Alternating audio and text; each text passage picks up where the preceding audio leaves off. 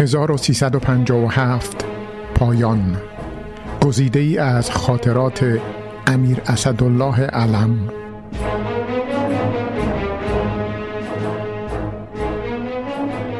سهشنبه 28 شهریور 1351 ضمنا سفیر گفت روزی که شرفیاب بودم شاهنشاه فرمودند پولهای خودم را که از معاملات گرفتم برای ایام پیری در بانکهای انگلیس خواهم گذاشت. معنی این فرمایش چه بود؟ چون قبلا شاهنشاه مذاکرات با سفیر را به من فرموده بودند گفتم معنی این فرمایش همایونی این بود که شما که می‌گویید یعنی روزنامه های شما می نویسند که در معاملات ارتش فساد هست من حسه خودم را در بانک های انگلیس پیش شما خواهم گذاشت. آخه چطور ممکن است در این معاملات فساد باشد؟ وقتی که معامله دولت به دولت است. مگر آنکه دولت شما فاسد باشد؟ خیلی خجل شد. گفت واقعا منظور شاهنشاه این بود؟ گفتم صد درصد همین بود. گفت گزارش بدهم؟ گفتم بده.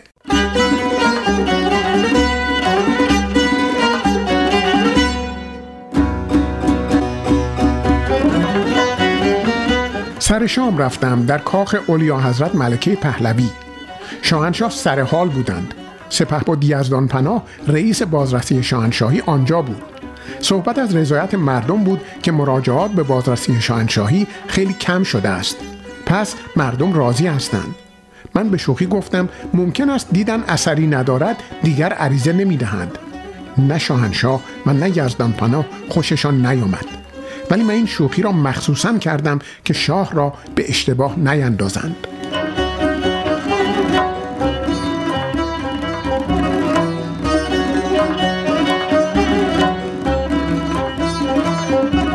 شنبه اول مهر 1351 شاهنشاه از من پرسیدند نطق مرا در دانشگاه پدافند ملی خواندی؟ عرض کردم از رادیو شنیدم فرمودند نکته های آن چه بود؟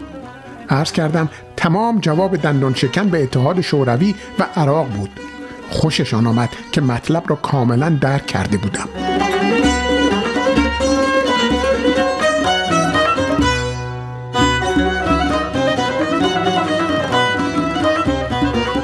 یک شنبه دوم مهر 1351 بعد کارهای جاری را عرض کردم. مرخص شدم. سه ساعت هم در منزل بودجه امسال دربار را رسیدگی کردم که چجور به تصویب برسانم. بودجه ما فقط 75 میلیون تومان است و شاهنشاه سختگیری می‌کنن و پروبالش را می‌زنند که صحیح نیست بودجه دربار بزرگ باشد. واقعا شاه ملاکه است. با این همه زحمت که برای کشور می‌کشد چه نکاتی را توجه می‌کند؟ افسوس که ما اطرافی ها تا اندازه ای در اثر تمعکاری به حسن شهرت شاه لطمه می‌زنیم.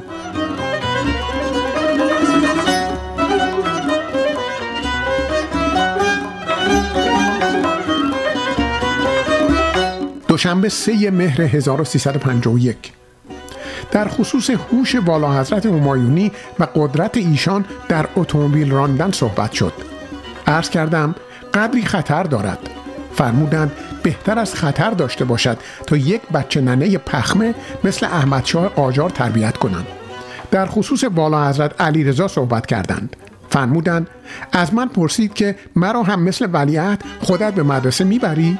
گفتم نه. چون آنجا تو به مدرسه فرانسوی می‌روی. به هر صورت بچه به این کوچکی خیلی احساسات دارد عرض کردم ولی باید طریقه اتخاذ کرد که ایشان هر قدر هم باهوش باشند والا حضرت همایونین را نه تنها گردن بگیرند بلکه ناجی و کمک خود بدانند. فرمودند چون اختلاف سن آنها نسبتا زیاد است فکر می کنم همینطور بشود.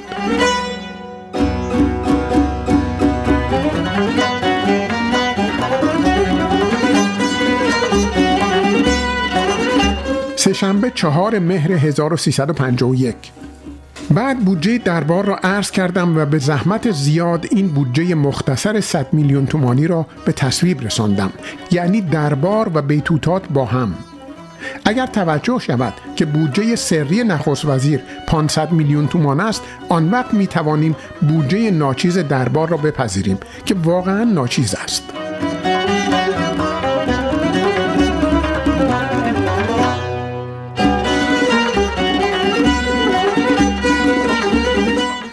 چهارشنبه 5 مهر 1351 گله اولیا حضرت ملکه پهلوی را در قبال بخشنامه من عرض کردم که باید وقتی شمال تشریف می‌برند پول هتل را که متعلق به بنیاد پهلوی و وقف است بپردازند. فرمودند دوباره اگر گله کردن سخت جواب بده. این هتل ها و سهام کارخانجات و غیره یعنی تقریبا 90 درصد ثروت خود را شاهنشاه ده سال قبل وقف بر امور خیریه فرمودند که حالا خیلی هم بزرگ شده است. در حدود 100 میلیون دلار می شود. آن وقت من رئیس املاک پهلوی بودم و این کار بعد از تقسیم املاک اختصاصی صورت گرفت. شاه واقعا دریادل است. من گمان نمی کنم چنین پادشاهی هرگز ایران به خود دیده باشد.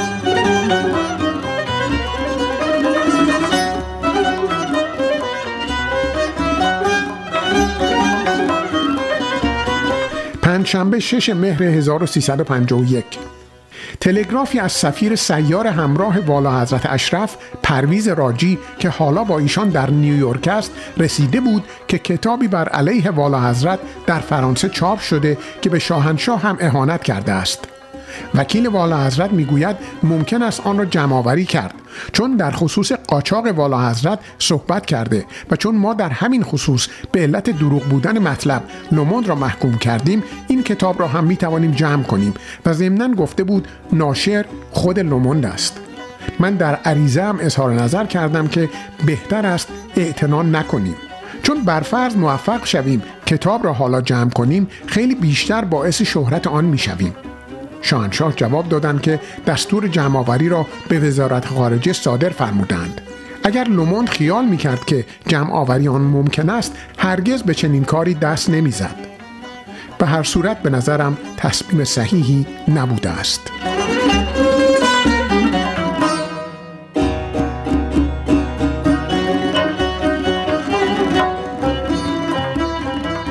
جمعه 14 مهر 1351 با اینکه جمعه است ولی چون در متن قانون افتتاح سالیانه مجلس روز 14 مهر ماه است شاهنشاه امروز مجلس این را بعد از تعطیل تابستانی افتتاح فرمودند. نطق مفصلی فرمودند. تمام حاکی از پیشرفت کشور است. حقیقتا انسان به این امور نگاه می کند جز تحسین و استعجاب برای شاه چیزی ندارد. در مجلس سنا یک لوحه گذاشته بودند که کوروش هم مجلس سنا داشته و آن را مهستان مینامیده. شاهنشاه آن را پرده برداری کردند. بعد از نطق شاهنشاه به اتاق مخصوص شاه در مجلس سنا آمدیم. شهبانو ایراد کردند که این که تمام تعریف بود چرا معایب را نگفتید؟ شاهنشاه با خنده فرمودند این همه پیشرفت را می‌گویم تازه بم میترکانند. وای به وقتی که خودم بد بگویم. منظور از بمب ترکاندن خرابکارها هستند. بعد فرمودند شهبانو خیلی انقلابی شده اید. کار که به دست شما افتاد بیایید نطق انقلابی بکنید و معایب را بفرمایید و کشور را هم اداره بفرمایید. حالا شما که اینقدر انقلابی شده اید چطور امروز این همه زیورالات و نشان انداخته اید؟ شهبانو با آنکه فرمایشات شاه تمام شوخی بود ولی چون در حضور رؤسای مجلسین و نخست وزیر و من بود قدری ناراحت شدند.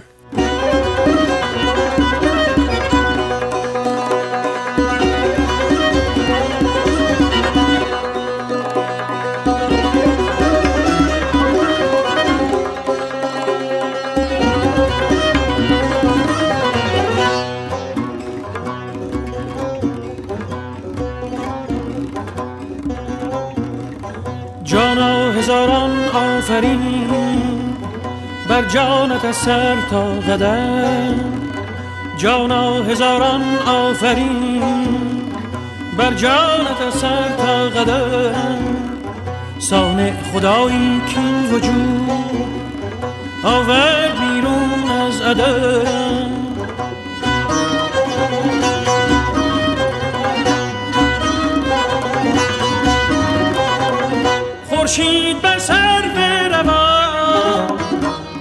هرگز ندیدم در جهان. خورشید بر سر روان هرگز ندیدم در جهان. وصفت نگنجد در بیان نامت نیاید در قلم نامت نیاید در قلم.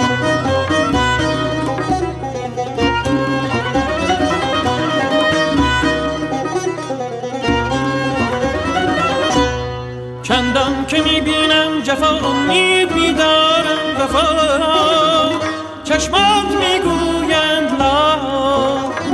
ابروت می‌گوید نه. چشمات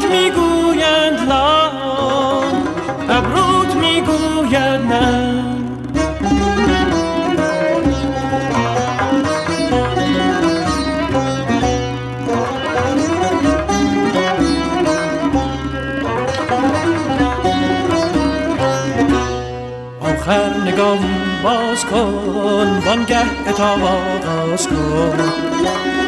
آخر نگاه باز کن وانگه اتاب آغاز کن.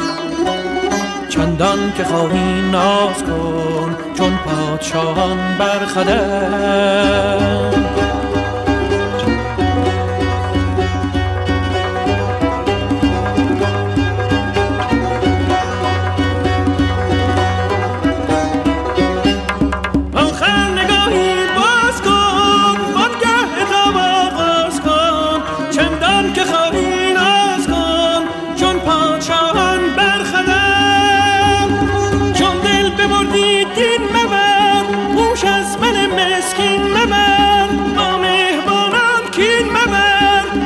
لا تقتلوا سید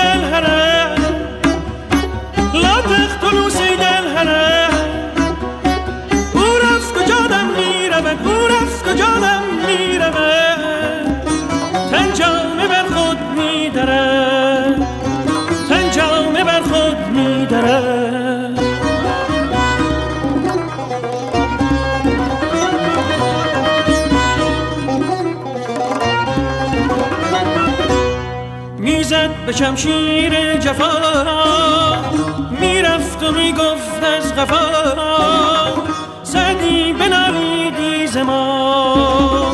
مردان ننالند از علم مردان ننالند از علم.